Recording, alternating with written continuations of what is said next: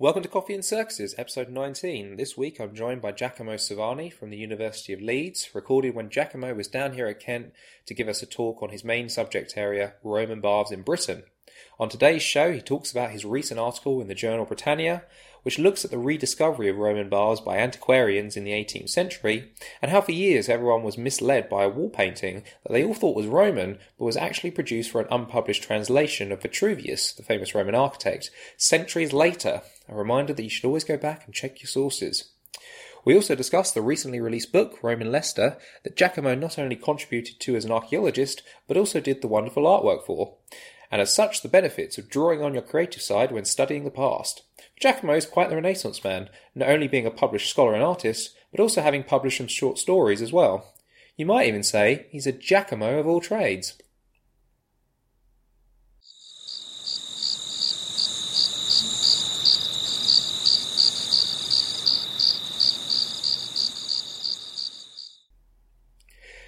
Just a quick reminder registration for TRAC 2019 here at Kent next month closes on Friday, the 29th of March. So you've only got a short while to do that, unless you're listening to this off in the future sometime, in which case, well, this is all redundant. But anyway, you haven't got that long left now uh, from the time of recording to register. So if you want to join us next month for TRAC, and it's going to be a good conference, uh, please get around to doing it in the really near future.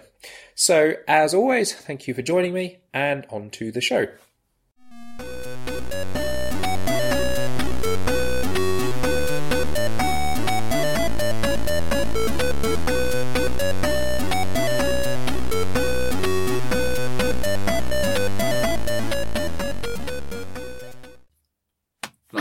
And you just keep hearing this thudding noise in the background. But yeah. So anyway, though. see, see what I mean? Like you just, it's so hard not to do it. Like you emphasise by doing it. Like, okay, I'll go sit like this now. Loved it. There you go. Showing you not what what not to do. Okay. So how you finding Canterbury? Oh, it's great actually. I, I was here before for the CA a couple of years ago, and uh, I really enjoyed. It. It's a, it's a lovely place, and there is a lot of archaeology and history, so it's a really nice place to spend some time. The department actually is uh, in, very interesting. I, I, doesn't look very nice from the outside, but the the the, the, the offices are great. offices are really nice. It's what it's what's on the inside that counts. You Yeah, know. exactly. have you been to? Have you checked out the cathedral at all? Have you been to the cathedral? Uh, I I went to the cathedral last time, and uh, so this time I would like to go to the um, um, what is it called? oh, St Augustine's Abbey. St. Augustine. Exactly. yeah. I would really like to go to visit that uh, this time. So hopefully there would be time to go to go and visit that too. Hopefully the weather stays okay. It's got a bit cloudier now, but we'll, we'll see what happens. I mean, yesterday was quite a nice day, so Yeah, hopefully yeah. it'll stay through. Because you come down from Leeds. Uh, how long does it take? Uh, well, it's two hours and a half Mm-hmm. mm, to London, and then another about an hour from from London to Can- Can- Mm-hmm. Canterbury.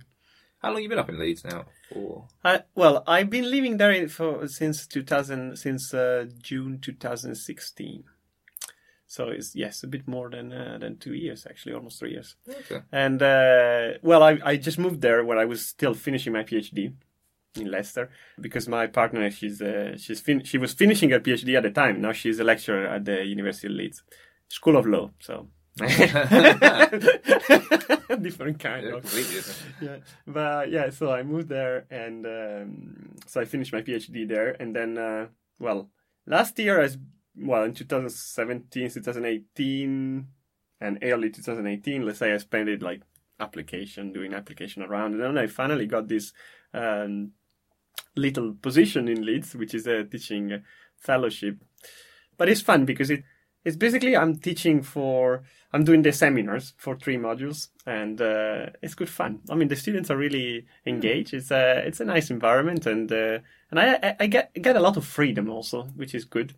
So I can always start with a bit of a reception, you know. I don't know. I put Gladiator in, or I put. Uh, there was a, a during the first semester there was a module about ancient empires, and uh, I've been using, uh, for instance, uh, um, Frank Miller 300 to you know to sh- to to discuss with the students you know, the impression of the Persians, the, the sort of different ways the Persians were depicted, and uh, in ancient basis and in the modern reinterpretation by Miller. So yeah, it's fun. you can get a lot of uh, uh, you know good idea. It's fun because you get you you get to decide basically the sort of uh, the mood of the of the class at Yeah, the beginning, yeah. and you set the mood, and then uh, it's uh, you can take it on from there. Yeah. Yeah, nice. Because you've been firing off the publications in recent months as well, haven't you? you got, so you got your article out in Britannia now, Yeah. uh, and you've got the book about Roman Leicester. Yes. Now, um, if we start with the Britannia article, what's what's that all about? Yeah, well, that's about um, the reception of Roman bath in, uh, in the 18th century. So it's basically I was fascinated by the way uh, antiquarians started to look at the bath, at the Roman bath, and uh, started to try to understand the mechanism, the the, the functioning of these facilities. And uh, well, it's a, it's a really it's really interesting story. You you start from the well, the, the article basically is using the city of Bath as a case study mainly. So I've been going through several um, local antiquarians and the, the discoveries there, and the way these these these discoveries actually started to construct an idea of the, the Roman bath in Britain. And um, in particular, there is a, couple of uh, of elements that are significant. Is the the sort of the perception of the hypocaust was a very significant part of it because it's um, so the idea of the hypocaust was not very well understood in the in, by the antiquarians, and uh, this was due partly to the difficulties of the passage in Vitruvius about the bath. So it's in book five. And so this sort of confusion that this very complex uh, wording used by Vitruvius forced the antiquarian to actually look at the at the material, at the material culture, at the at the at the physical remains of the bath to try to disentangle this complexity Yeah. somehow. And so it is significant that already in the very early reports published in the philosophical transactions, you get these uh, this interest for the very for the details really of the functioning of these facilities, and they they they start from the very beginning to draw the buildings and uh, and uh, some architectonical details such as the the box flue tiles, for instance. And nevertheless, so there were different opinions, and you can really trace back the sort of the um, the development of these uh, of the, the of the scholarship about the bath in in England. And uh, from the very beginning, it seems to be uh, more about the technical details than about the social cultural aspects of the bath. And this is something very interesting because it, it seems to have remained uh, like that for a very long time. It didn't really change very much, e- even in the 20th century, to be honest. Like the, this sort of idea that, you know, the baths are the quintessential Roman building and that, uh, well, there is very little to say about them in a way, in a yeah, sense. You know, it's just like the, the interesting part is try to understand how they function and uh, the function of the different rooms uh, and the hypocaust and how the heating system was uh, was uh, was organized. So yes, it's uh, it, it, it's about the development of this idea and the the, the, the, the sort of bias that we we still have towards the bath in a sense. This sort of idea that there is very little to say about them because they were like the most common and more well very very widespread type of building. Yeah, so I've been going through a lot of interesting uh, early archaeological reports and uh, early publications. There is uh, there is Thackeray in particular. This is the, this is one of the most famous uh, antiquarians of the 18th century that provides this um, this uh, reconstruction of the hypocaust, and is uh, is is, is, is a very uh, ingenious, although completely misleading, because he, he thinks that basically in his reconstruction the floor was built uh, with um, a layer of tiles, and then these box flue tiles arranged in a sort of um yeah, it's difficult to explain on the, Yeah, yeah, on the yeah, radio. but they, they seems to form like a like a ne- like a network or something underneath and uh, and this this very very bizarre reconstruction of it was based on um, some very peculiar um, structure found in, in the city of Bath. So we have like a couple of of examples uh, in Bath where actually the, the the hypocaust is built in a way that allowed to probably to, to make the floor lighter basically they added an extra um, layer of box flue tiles underneath the floor and then it was covered with this with the with the with, with tiles. So it's a bit complex to explain um, in a, without an image, but it's basically uh, it was a, something very peculiar to Bath. We don't have any other example in Roman Britain, and uh, there are two examples in Bath, and clearly this was the sort of this is what inspired Stukeley to do that to come out with that reconstruction, and it was misleading, although it was actually based on a real archaeological evidence. So. Mm. It, it, the, the, issue there was that Stukeley assumed that that was actually the way in general how how, how the hypocaust should be should, were actually built and uh, and so this is one of the things that I managed to disentangle going back to looking at these reports and publications and uh, and there is also an unpublished um, account of dedicated entirely to the bath that was uh, presented at the Society of Antiquaries in the I think in 16 in sorry 1766 wow. Something like that. It was uh, it was by Stukeley just bef- just a few years before he died so it was already in his 60s when he presented his paper but it was not very well received apparently because it was never published in the in the transaction. So so it seems like in a way that there was not much an interest for the for the bath, or at least they were, as I said before, there was this idea that you know there is little to say about the bath. They were there. They, they the Romans loved them, then uh, and uh, and this is like kind of a, a, a given. On the other hand, uh, at some point there was another influence that started to to to, to appear and to become very significant, um, and that influence was the a wall painting, or actually an alleged wall painting, that was allegedly found in the bath of Titus in Rome. So there is an interesting story there. So I came across this one because uh, Charles Cameron, this uh, Scottish architect, which later became the architect of Catherine the Great. Oh wow! Yeah, the Empress of Russia. Of Russia. So uh, this guy became famous. He didn't probably even build anything in his entire life, but he became famous because of this book, which is called The Bath of the Romans, explained and illustrated. And uh, the idea of the book was basically to go into Rome and to record the major terme, the, the major bathhouses, imperial bath in Rome. And he, he made a really spectacular book. It's an in folio, so it's a huge thing, and um, rich, uh, very luxurious illustrations. And among these illustrations, there is this little uh, image that is presented as um, paintings from the bath of Titus. And basically, um, Cameron is using this image to explain the functioning of the bath. He say, so the bath had uh, these three vases, hmm, because um, Vitruvius used the word aenea.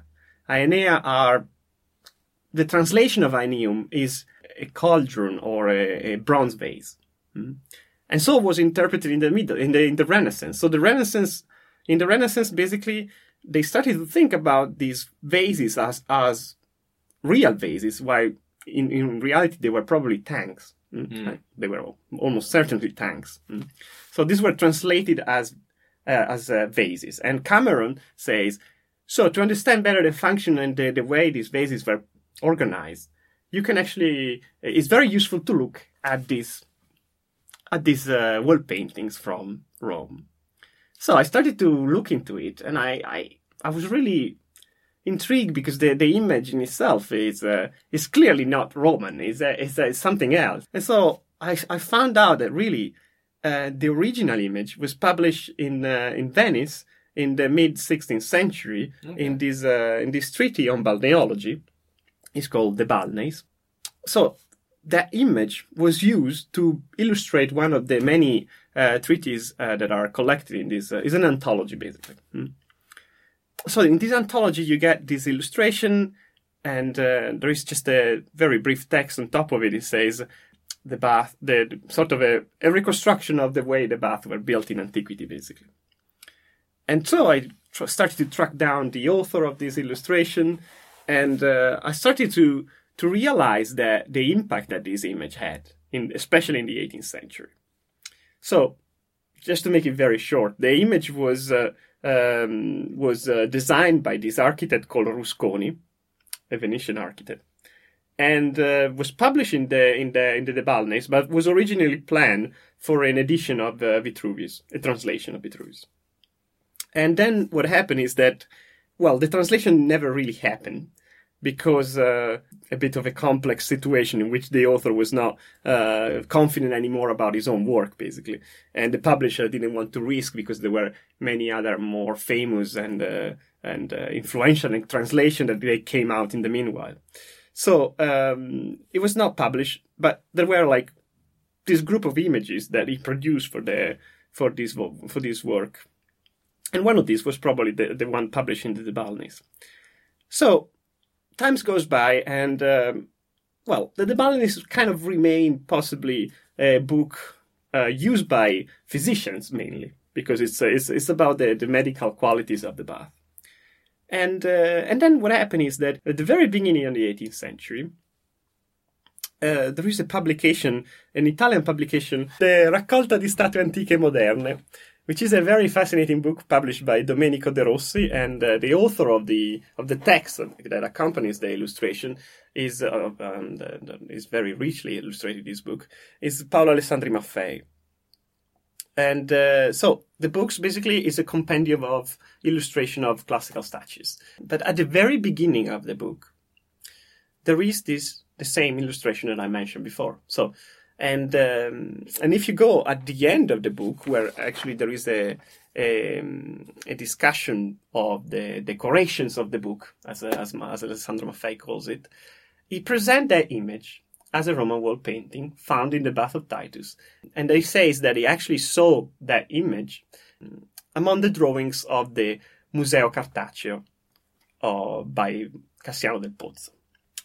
So, Cassiano del Pozzo was is, a, is one of the most important uh, 17th century antiquarian, and he, he created this uh, paper museum, the, mm, the, the, the Museo Cartaceo, which contained more than 7,000 illustration, drawings, etchings, with everything. And uh, is now mostly in England actually because it was sold um, to the King of England in the 18th century.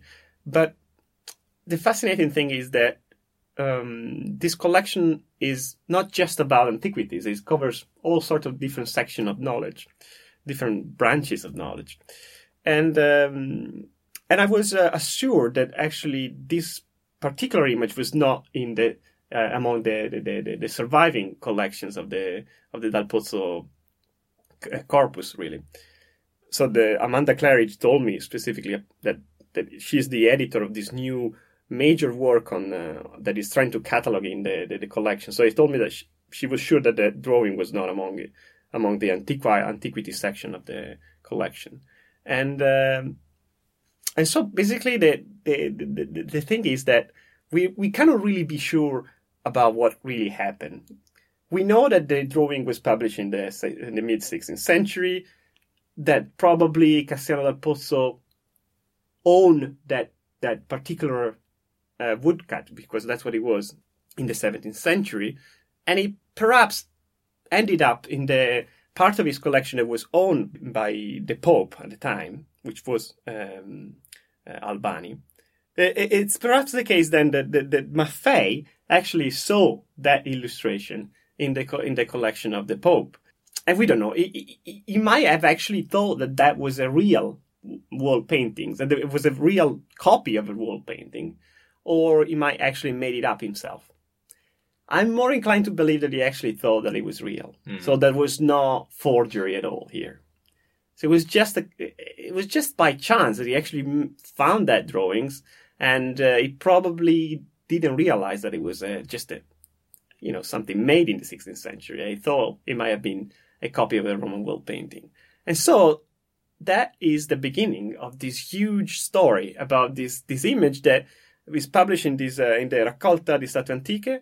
And uh, from there, it just like spread all over. It becomes like uh, the reference image for everyone that is talking about Roman bath and uh, and Cameron. That's the reason. That's the reason why Cameron included it in his work because it was uh, the perfect explanation for uh, the, the, the account of Vitruvius. And actually, it was originally intended as an explanation for the account of Vitruvius. So it makes sense that it, it, it includes everything you want to know, basically, about yeah. the bath. It was all wrong, but it was still uh, very, very uh, in line with what with the with what Vitruvius says. And so that is one of the other sources that kind of influenced the, the study of Roman bath in Britain in the 18th century. It was certainly known to many antiquarians in Britain. And yes, the story ends, well, the, the end of the article is basically trying to uh, wrapping everything up and say, and see also how the, um, if there was an, an influence in the 18th century bath, if the original Roman bath had any impact in the 18th century mm-hmm. bathhouses.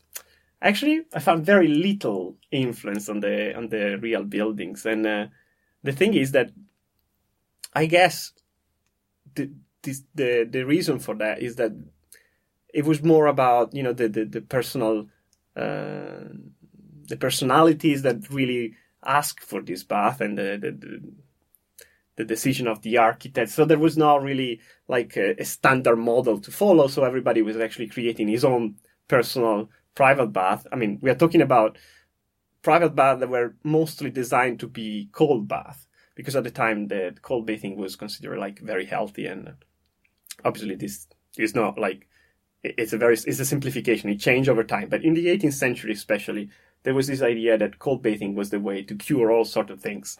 And so many many uh, members of the elite had their had bathhouses built in their estates. Hmm. But as I say, very little influence on the from the from the Roman bathhouse on these on these buildings. And uh, the the interesting thing though is that there are like um, some of the some of the villas that were built at the time were actually constructed with a hypocaust. So there is this place, uh, West Wycombe Park, in Buckinghamshire, and uh, it was built in 174 in the 1740s and uh, it's fascinating because so the, the, the structure the, the, the, way they, they created this hypocaust to heat the villa was actually based on a real bathhouse or at least a real hypocaust that was found in lincoln in 1739 so this you, you have a very nice um, sort of reception of, a, of an archaeological uh, discovery so this building was found in 1739. It was depicted by uh, Vertue, which was the illustrator of the Society of Antiquaries at the time, and uh, clearly, you know, was uh, greatly appreciated as a as a piece of antiquity. So, and so the, the, the, the owner of this house decided to use it as a model for the bath, the the hypocaust of his own house. In a nutshell, then.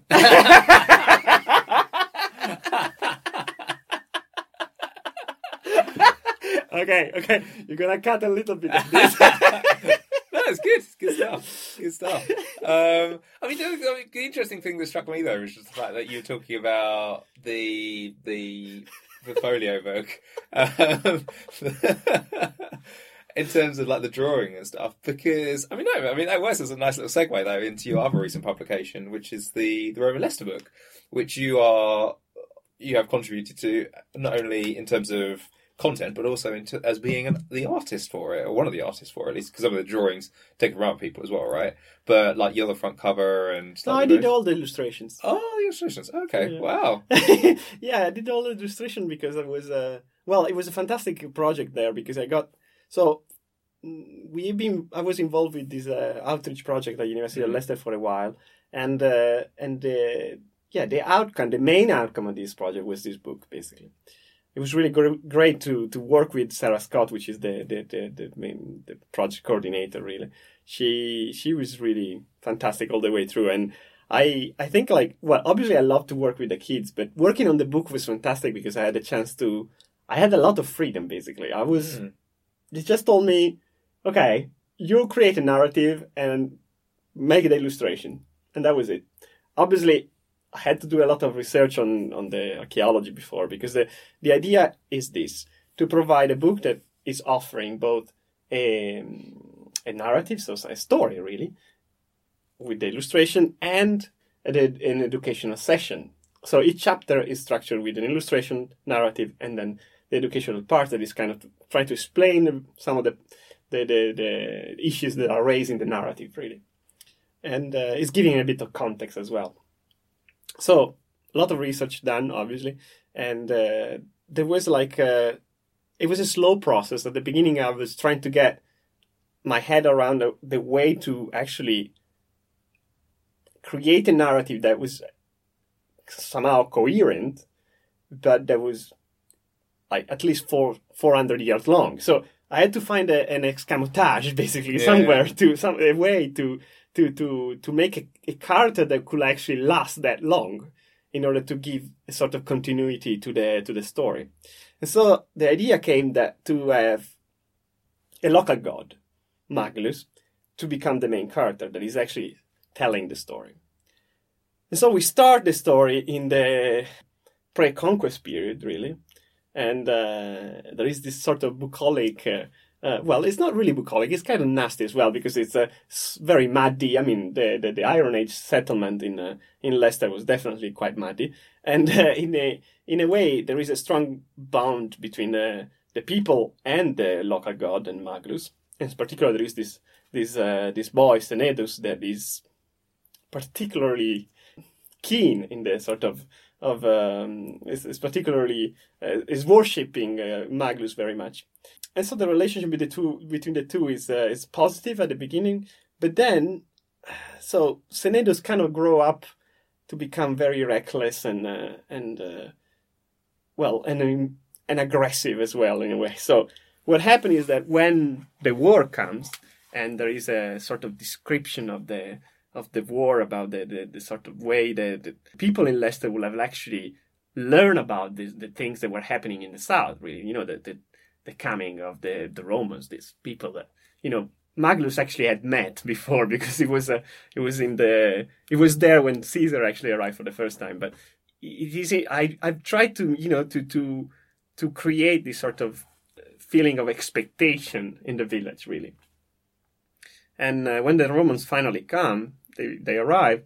I mean, the thing is that I I try to use like a a very plain language to describe them without emphasizing anything that would have been. I mean, I try to emphasize the things that would have been kind of uh, new and uh, and surprising, and also looking a bit off style to the people that were in the in the village.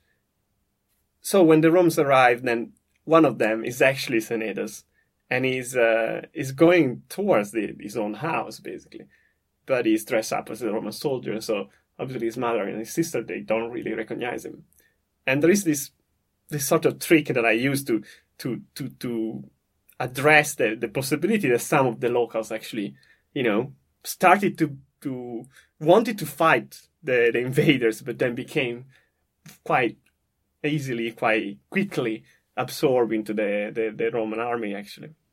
So that that's the second chapter. We're not going to go through all of them together, but, but the idea is then basically to follow the, the development of the Roman city, and uh, and we see you know the, the, we, we we follow the, this family for a while, and then we get we we lose them really because we the, you know the centuries are going by, and um, and then we, we, we are actually engaging with other aspects of the of the lives in Leicester in Roman Leicester.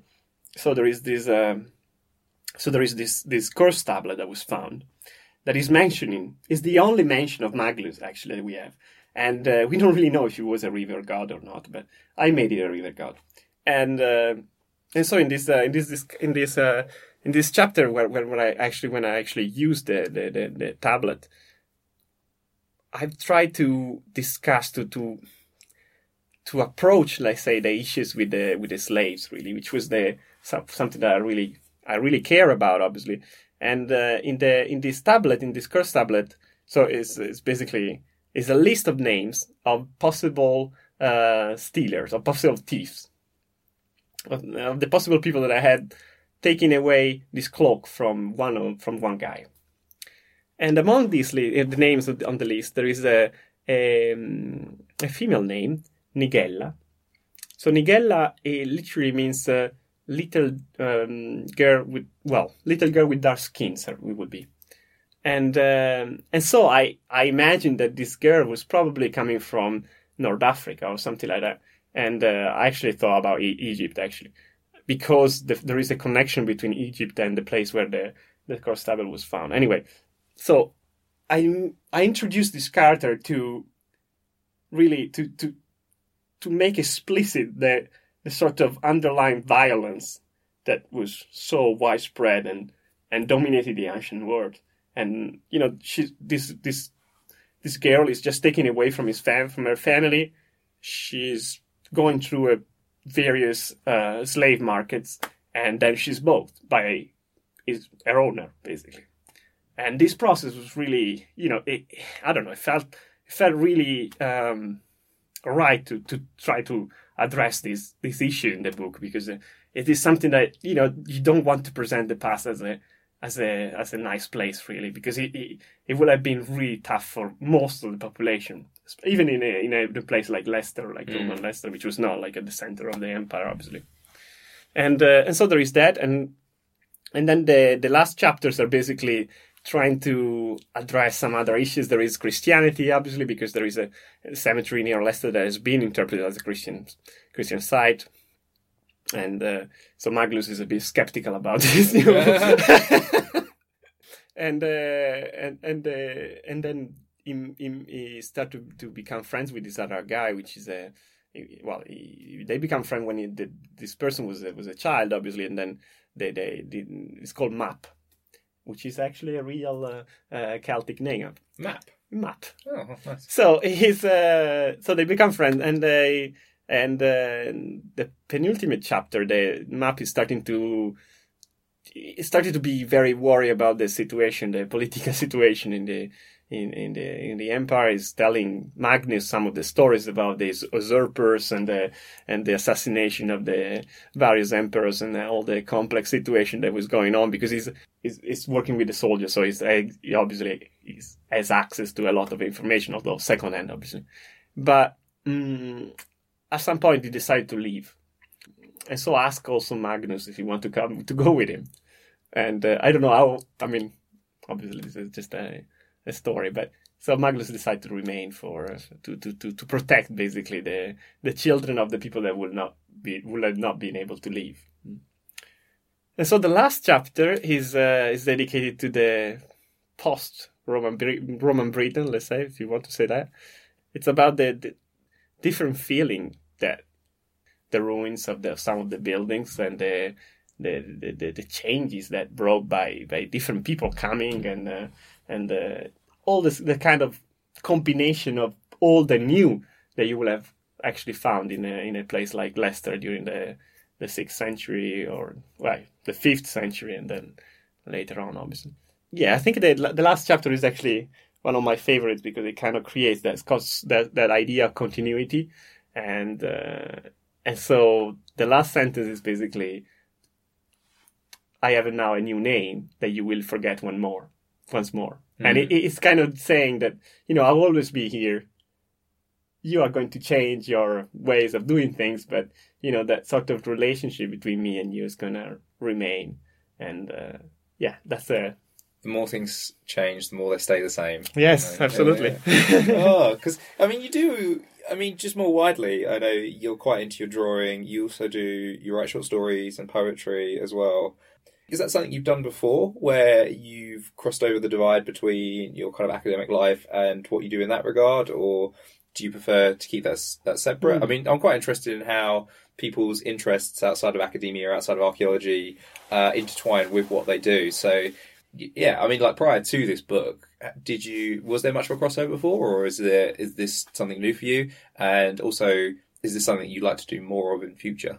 Well, I think it, it's a it's a fantastic opportunity to to combine the two things really. And uh, I've been doing some theoretical work on it, like on this process. And uh, so I there is a book that is probably coming out in the next three or four months. I I wrote a, chapter of the book, is an edited volume, obviously.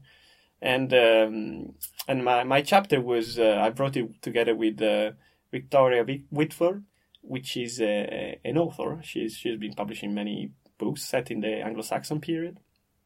And so what we did was to so she wrote a, a short vignette basically, like a sh- very short story, and uh, and I did the illustrations of it.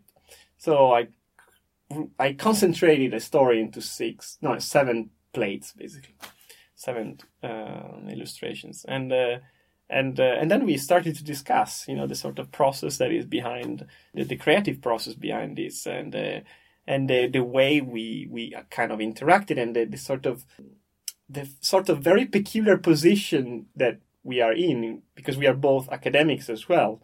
So on one side, we we we approaches the past from a, from a scientific point of view. Uh, that's uh, well as much as that can be, and then from the other, we try to engage with it in a creative creative way. So very interesting exercise to try to reflect and and think about the process and how this actually is um, can actually help from an from an academic point of view. Mm. Because when you recreate the past, when you need to engage in the past in the in, the, in a narrative way, you you are looking at stuff that you will not be uh, looking at otherwise, Mm. and uh, so you need to do to find out about details that you you will have not thought about if you weren't to you know obliged to think about it because you have to draw it or to to describe it in, Yeah. in, in, in the text. So it is a very positive process. I think it, I think it's underestimated as a as a as a research technique really. And uh, so writing about the past is it can actually really be very productive from a research point of view. I mean, it's kind of adding um, in the art in the in this chapter. We I, I say that basically it's like it's like looking at I don't know at an archaeological site through different lens. Yeah. So you you clearly see the things that you will not normally uh, identify without this sort of new eyes that you need to Yeah. to look at the at the past in that way. I've tried doing that with um, assignments for, for modules, like being a bit more creative. I got them in Rome Britain to do a they had to do 500 words, and or the limit was 500 words, but they had to do it as a Twitter feed as somebody experiencing an event in Romano British history. So they had to try and get into the head of somebody going through that, but then present it like social media, which was quite it worked quite well actually. It was really uh, cool. yeah, but I think there's something to be said about like creative assignments because the other thing as well is you know it's kind of horses for horses really. Like some people are better actually uh, at basically writing short stories than they are at writing an essay, if that makes sense. In Yeah. terms of like different people have different skill sets, and as you say, it's looking at the past through a different lens, and it's quite interesting how you can bring out people's different skills by getting them to look at the past in different ways and they might discover in some respects that they're actually quite good at doing things they didn't realize before like writing a short story about it or you know writing a kind of account on social media or whatever. I mean just more broadly do you think that's something that we should see more of in universities like in archaeology classics ancient history departments giving people assignments that aren't just simply essay based but actually a bit more creative. I mean, obviously, you still have to write essays because they're kind of the bread and butter if you go on Yeah. to be an academic of producing an article or a book or whatever. But do you think there's there should be more of that that goes on in terms of allowing people to kind of flex their artistic muscles? Oh well, that, that would be really great. I mean, obviously, it's difficult to because you don't. You need to find a way to allow everybody to express something. You know, it's uh, it's clearly like many people are very are afraid of engaging with you know creativity in any form because they they you know for some reason they believe they're not they've not been trained enough or they, they, they don't feel good enough. There are all sorts of reaction to that and I, it's totally understandable. So i think there should be uh, some research done on the way you can actually um, attract people attract people to this form of creative writing or creative uh, engagement with the past in a way that is actually accessible to everybody and uh, so there are there are actually ways to do it i mean I was at this uh, workshop in October. It was really cool about comics and uh, and uh, the ancient War. Oh, I saw that. I want to get to that. Wasn't that? Yeah, it, it was in London, and uh, I part of it was basically well, obviously everybody was talking about different paper with different comics that are you know referencing the ancient world or whatever. But at the end, we got this workshop uh, in which we so there was a, a comic artist that was guiding us to create this short comic basically and obviously I, I, I, was kind of you know i knew how to move what to do but it was very effective for everybody really You were like, I don't need to be told. no no i mean no i mean that for me it was kind of Yeah, yeah. interesting to see how this guy was able to um, take people that never had you know and a, a chance to draw before or to create a, a, a comic before and uh, and everybody got involved. Everybody was actually drawing and creating a comic out of it. So it was fantastic to see that. So there is a, a way to do it. That's what I'm saying. Yeah. There is a possibility to actually use uh, to to to channel the creativity of people in that sense. And I think it would be really fantastic to have something like that in the context of the study of the ancient world, because it's uh, as I said before, it opens up windows toward the past that are really different from the one we are used to look at uh, from. And uh, you you need to focus on details, as I say, that are usually those that you forget and you don't or you don't consider, like Yeah. the way the people are dressed, the, the, the how cold a day was, uh, if if you know how how often you had you had to eat or uh, to to keep you going, basically, because Yeah. maybe you're doing something really tough, very very hard work. And uh, I mean, these kind of details that you know are actually very interesting and can be very useful in terms of the academics, academic research, but are sometimes overlooked because they, they really the only way to get there is to through creativity sometimes. Yeah.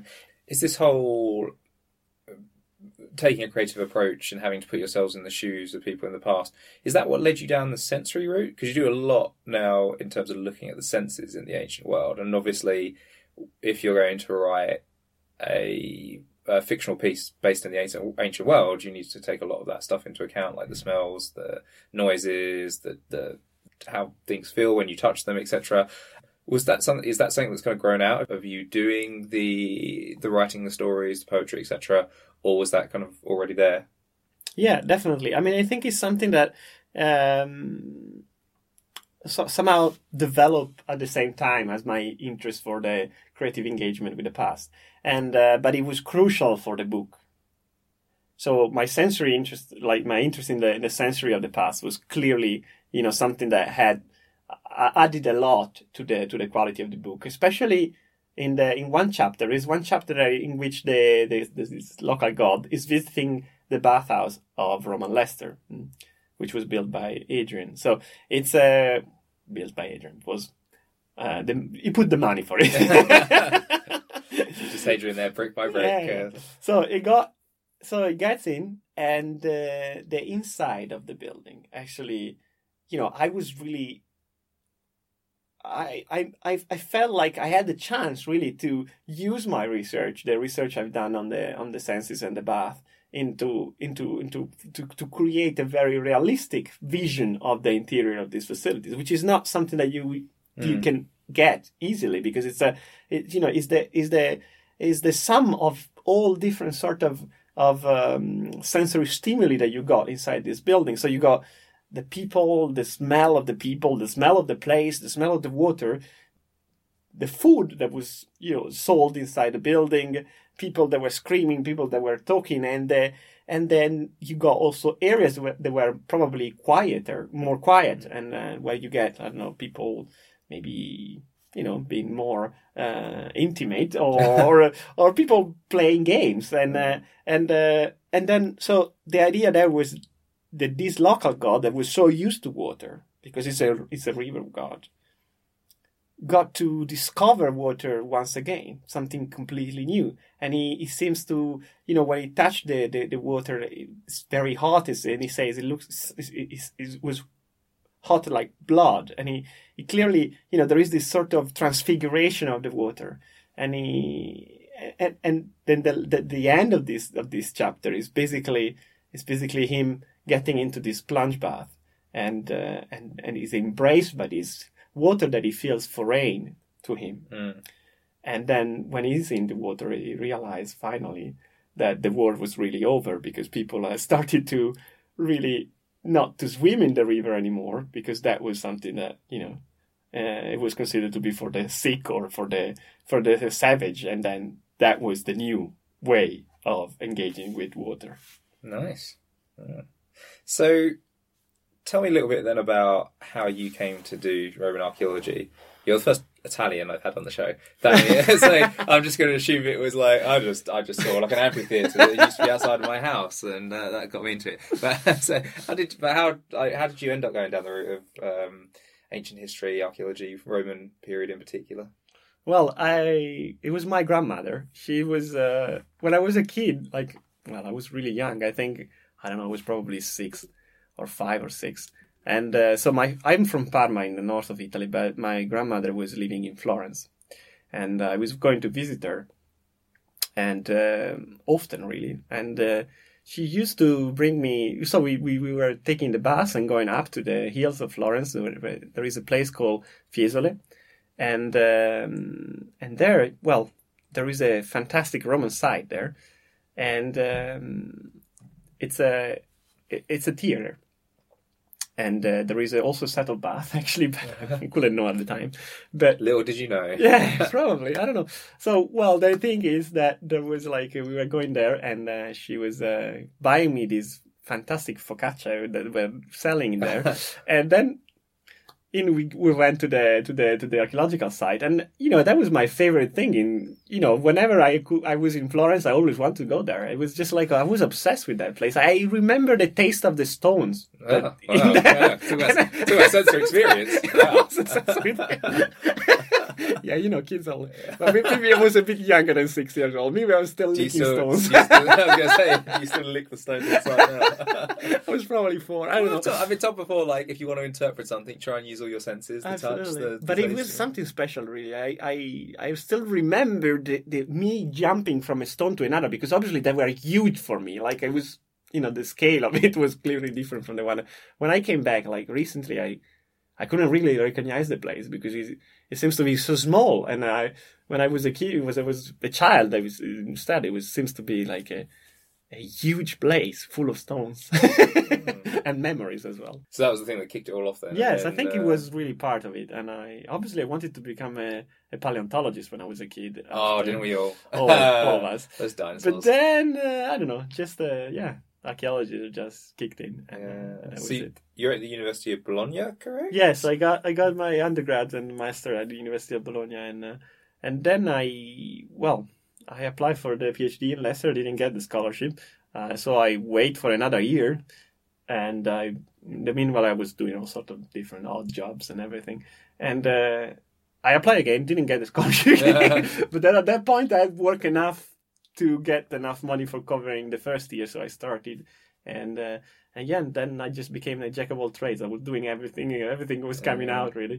So yeah, it was a bit of a jump. I mean, I will not do it uh, again if I if I had to come back to go back and uh, and choose. I would definitely not do it again. In Oh, terms really? of well, not not not not the PhD definitely the great experience I had in Leicester le- definitely, but doing it without a scholarship has been really harsh. Yeah. Like it was super difficult. I did my. I got a fee waiver for mine, but I didn't get any additional money for Mm. it. So I did a bit of teaching when I started, but I ended up spending most of my time working uh, part time Yeah. in a garden centre, which was, I mean, in some respects, wasn't too bad because, I mean, as I say, because I didn't have to pay, so I wasn't quite so under the cosh in terms Ah, of, okay. but I still needed money to live. Yeah. But it was quite nice in some respects having a part time job that was separate from academia Mm. because it kind of got me out of the academic sphere. It gave me a break, like doing something different for a couple of days a week. That wasn't it wasn't too bad. But yeah, no, I understand it's it's a lot to juggle. It's a lot to to keep on top of. But um it worked out well though. You, yeah. And uh, and continuing to do so as well. yeah.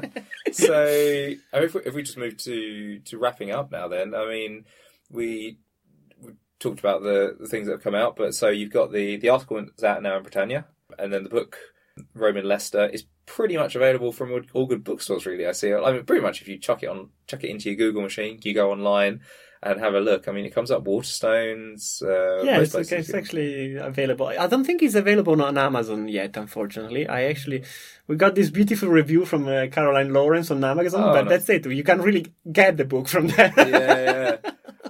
Eventually, though, yeah. Yeah, I mean, eventually. anyway, as I say, you can get it from, from most places. Yes. As well. And I, I, I got my signed copy yesterday as well. of course, yeah, I can attest cool. to the fact that particularly the, the artwork is what I think really makes it. So really great. And the PhD is that going to come out at all? Is there any plans to do? Yeah, so that's uh, that's the thing. Actually, this talk uh, that I gave in, in, in here in Kent yesterday was a very good excuse to start working again on the on the thesis, and now I really want to publish it. Like I'm gonna start working on a book proposal when I get back, really, because it's time. It's time. It's, I don't want to get the thesis to get uh, out of date. Really, you know, you need to have it have it out now, really. So I, am really gonna work on it.